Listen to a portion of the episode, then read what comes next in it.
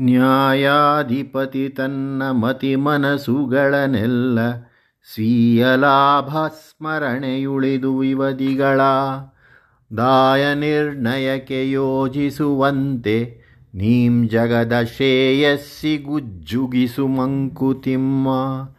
ಇಂಥ ಮನೋಭಾವವನ್ನು ಪಡೆಯಲು ಏನು ಮಾಡಬೇಕು?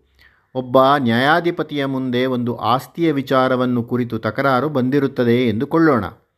ಆ ನ್ಯಾಯಾಧಿಪತಿಯು ಈ ಕೇಸಿನ ನಿರ್ಣಯದಿಂದ ತನಗೇನು ಲಾಭವಿರುತ್ತದೆ ಎಂದು ಯೋಚಿಸುತ್ತಾನೆಯೇ? ಅದರ ವಿಚಾರವೇ ಅವನ ಗಣನೆಗೆ ಬರುವುದಿಲ್ಲ.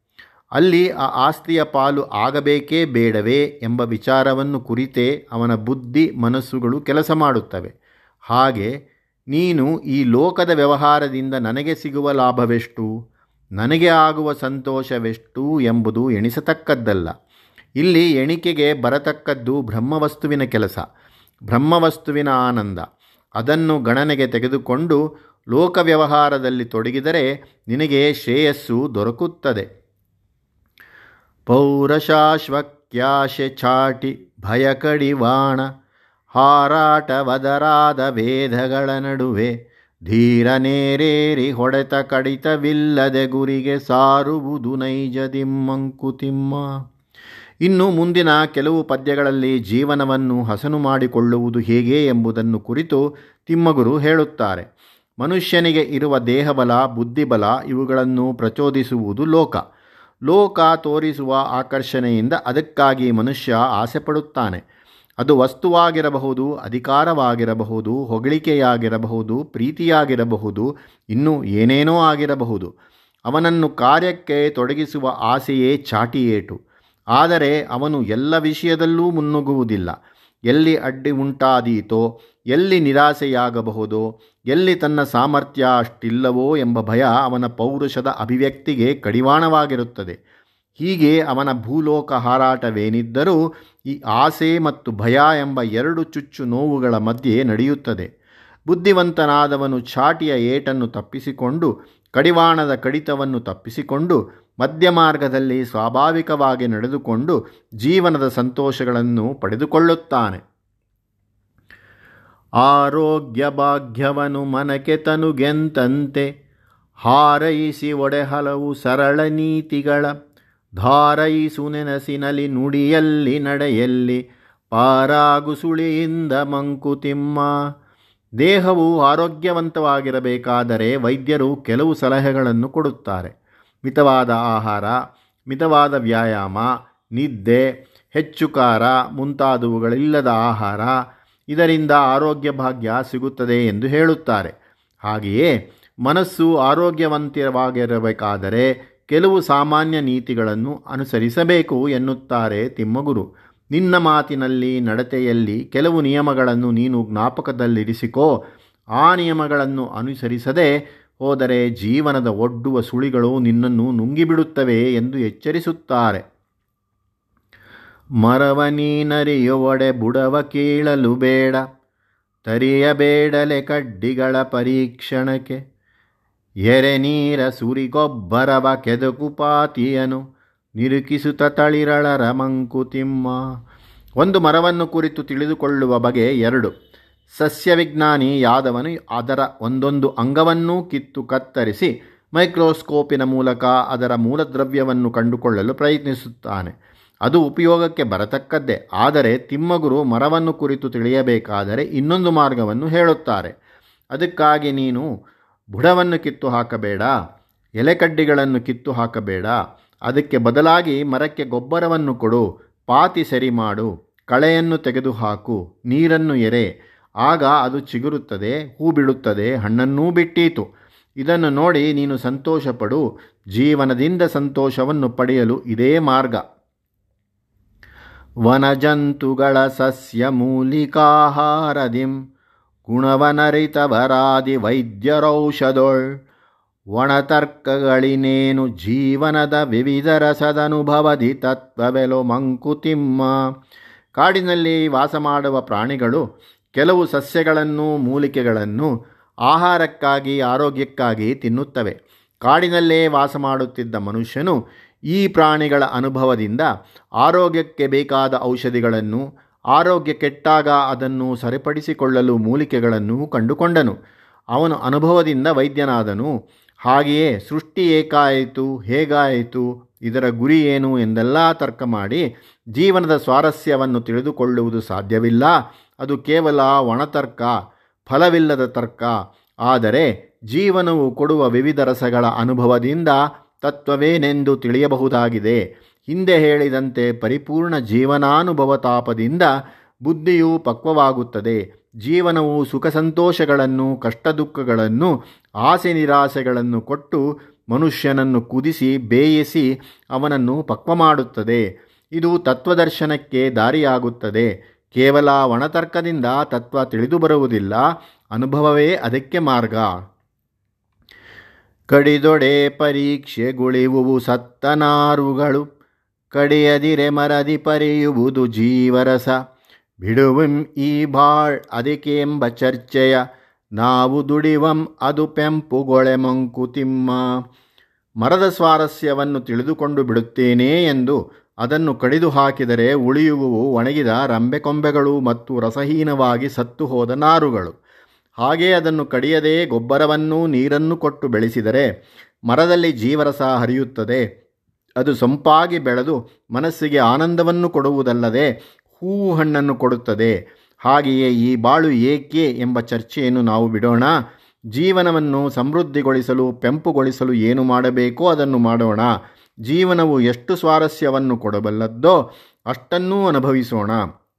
ಅನುಭವದಿಂದ ನಮ್ಮ ಬುದ್ಧಿ ಪಕ್ವವಾಗಿ, ತತ್ವ ತಾನಾಗಿ ಪ್ರಕಾಶಗೊಳ್ಳುತ್ತದೆ. ಜೀವನ ವ್ಯಾಪಾರ, ಮೂವರೊಟ್ಟು ವಿಚಾರ, ಭಾವಿ ಪೊಡೆ ನೀನು, ಜಗ ಇನ್ನೊಂದ ದೃಷ್ಟ ಆವಘಮ್ಮೂರನೆಯ ಭಾಗಸ್ಥ ನಿಚ್ಚೆ ಬಲ, ಈ ವಿವರವರಿಯ ಸುಖ ಮಂಕುತಿಮ್ಮ. ಜೀವನದ ಸ್ವಾರಸ್ಯವನ್ನು ಪಡೆಯುವಾಗ ಜ್ಞಾಪಕದಲ್ಲಿರಬೇಕಾದ ಒಂದು ವಿಚಾರವನ್ನು ತಿಮ್ಮಗುರು ಹೀಗೆ ಹೇಳುತ್ತಾರೆ. ಜೀವನ ವ್ಯಾಪಾರ ಎಂದರೆ ಅದನ್ನು ನಡೆಸುವವರು ಮೂವರು. ನೀನು, ಜಗತ್ತು, ಇನ್ನೊಂದು ಅದೃಷ್ಟ. ನಿನ್ನ ಪೌರುಷವನ್ನು ಉಪಯೋಗಿಸಿ ನೀನು ಕೆಲಸ ಮಾಡುತ್ತೀಯೇ.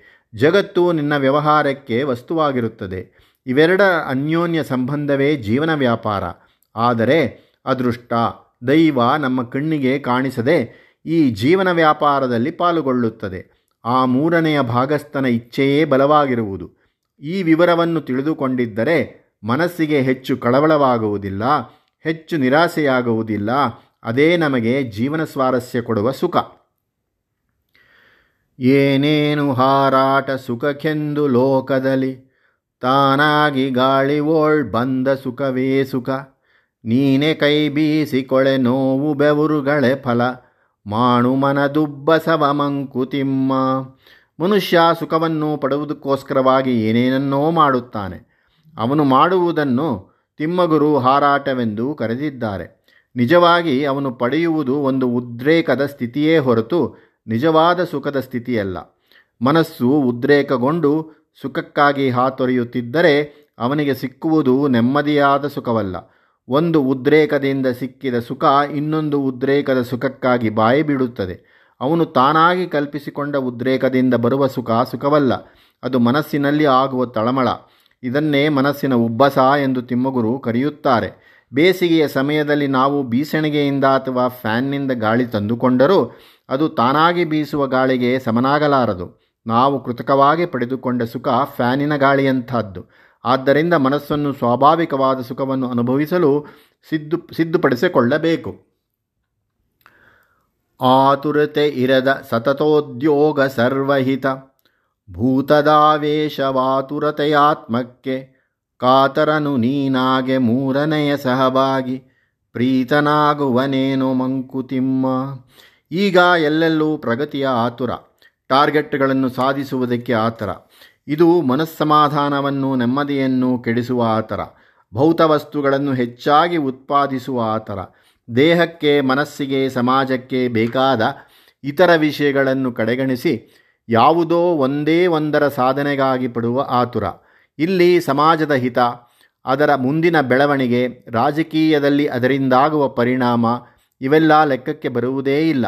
ತಿಮ್ಮಗುರು ಹೇಳುತ್ತಾರೆ, ಸಂತತವಾಗಿ ಮನುಷ್ಯ ಉದ್ಯೋಗಶೀಲನಾಗಬೇಕು. ಅಲ್ಲಿ ಆತುರತೆ ಇರಬಾರದು. ಅದು ಎಲ್ಲರ ಹಿತಕ್ಕಾಗಿಯೂ ನಡೆಯಬೇಕಾದದ್ದು ಈ ಆತುರತೆ ಎಂಬುದು ಮನುಷ್ಯನಿಗೆ ಭೂತದ ಆವೇಶವಾದಂತೆ. ಅದು ಒಂದು ರೋಗದ ಚಿಹ್ನೆ. ಅದು ಆರೋಗ್ಯದ ಚಿಹ್ನೆಯಲ್ಲ.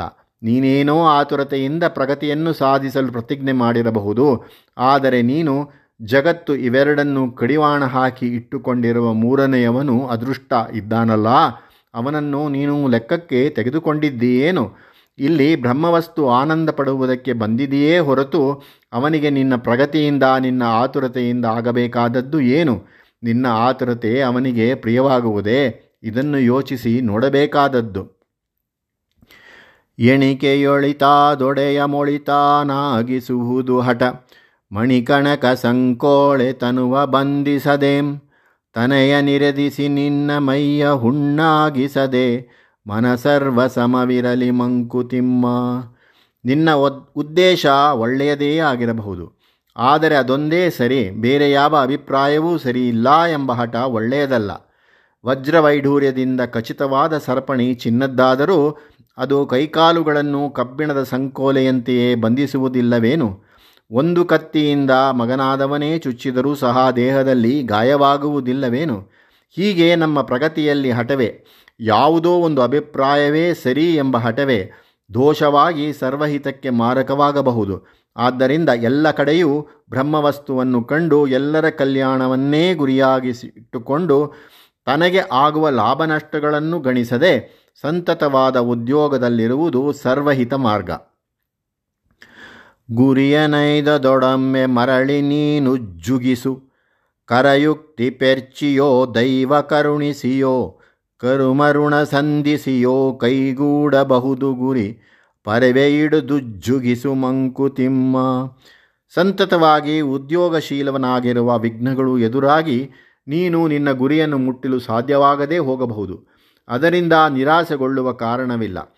ಪುನಃ ಅದಕ್ಕಾಗಿ ನೀನು ಪ್ರಯತ್ನಪಡು. ಅಷ್ಟರಲ್ಲಿ ನಿನ್ನ ಕೈಗಳ ಸಾಮರ್ಥ್ಯ ಹೆಚ್ಚಾಗಿರಬಹುದು. ದೈವ ನಿನಗೆ ಕರುಣೆಯನ್ನು ತೋರಬಹುದು. ನಿನ್ನ ಕರ್ಮ ಸವೆದು ನಿನಗೆ ಒಳ್ಳೆಯ ದಸೆ ಬಂದು ನೀನು ನಿನ್ನ ಗುರಿಯನ್ನು ತಲುಪಲು ಸಾಧ್ಯವಾಗಬಹುದು. ಆದ್ದರಿಂದ ನೀನು ತಲೆಯ ಮೇಲೆ ಕೈಯಿಟ್ಟುಕೊಂಡು ಚಿಂತಿಸದೆ ಪುನಃ ಪ್ರಯತ್ನ ಮಾಡು.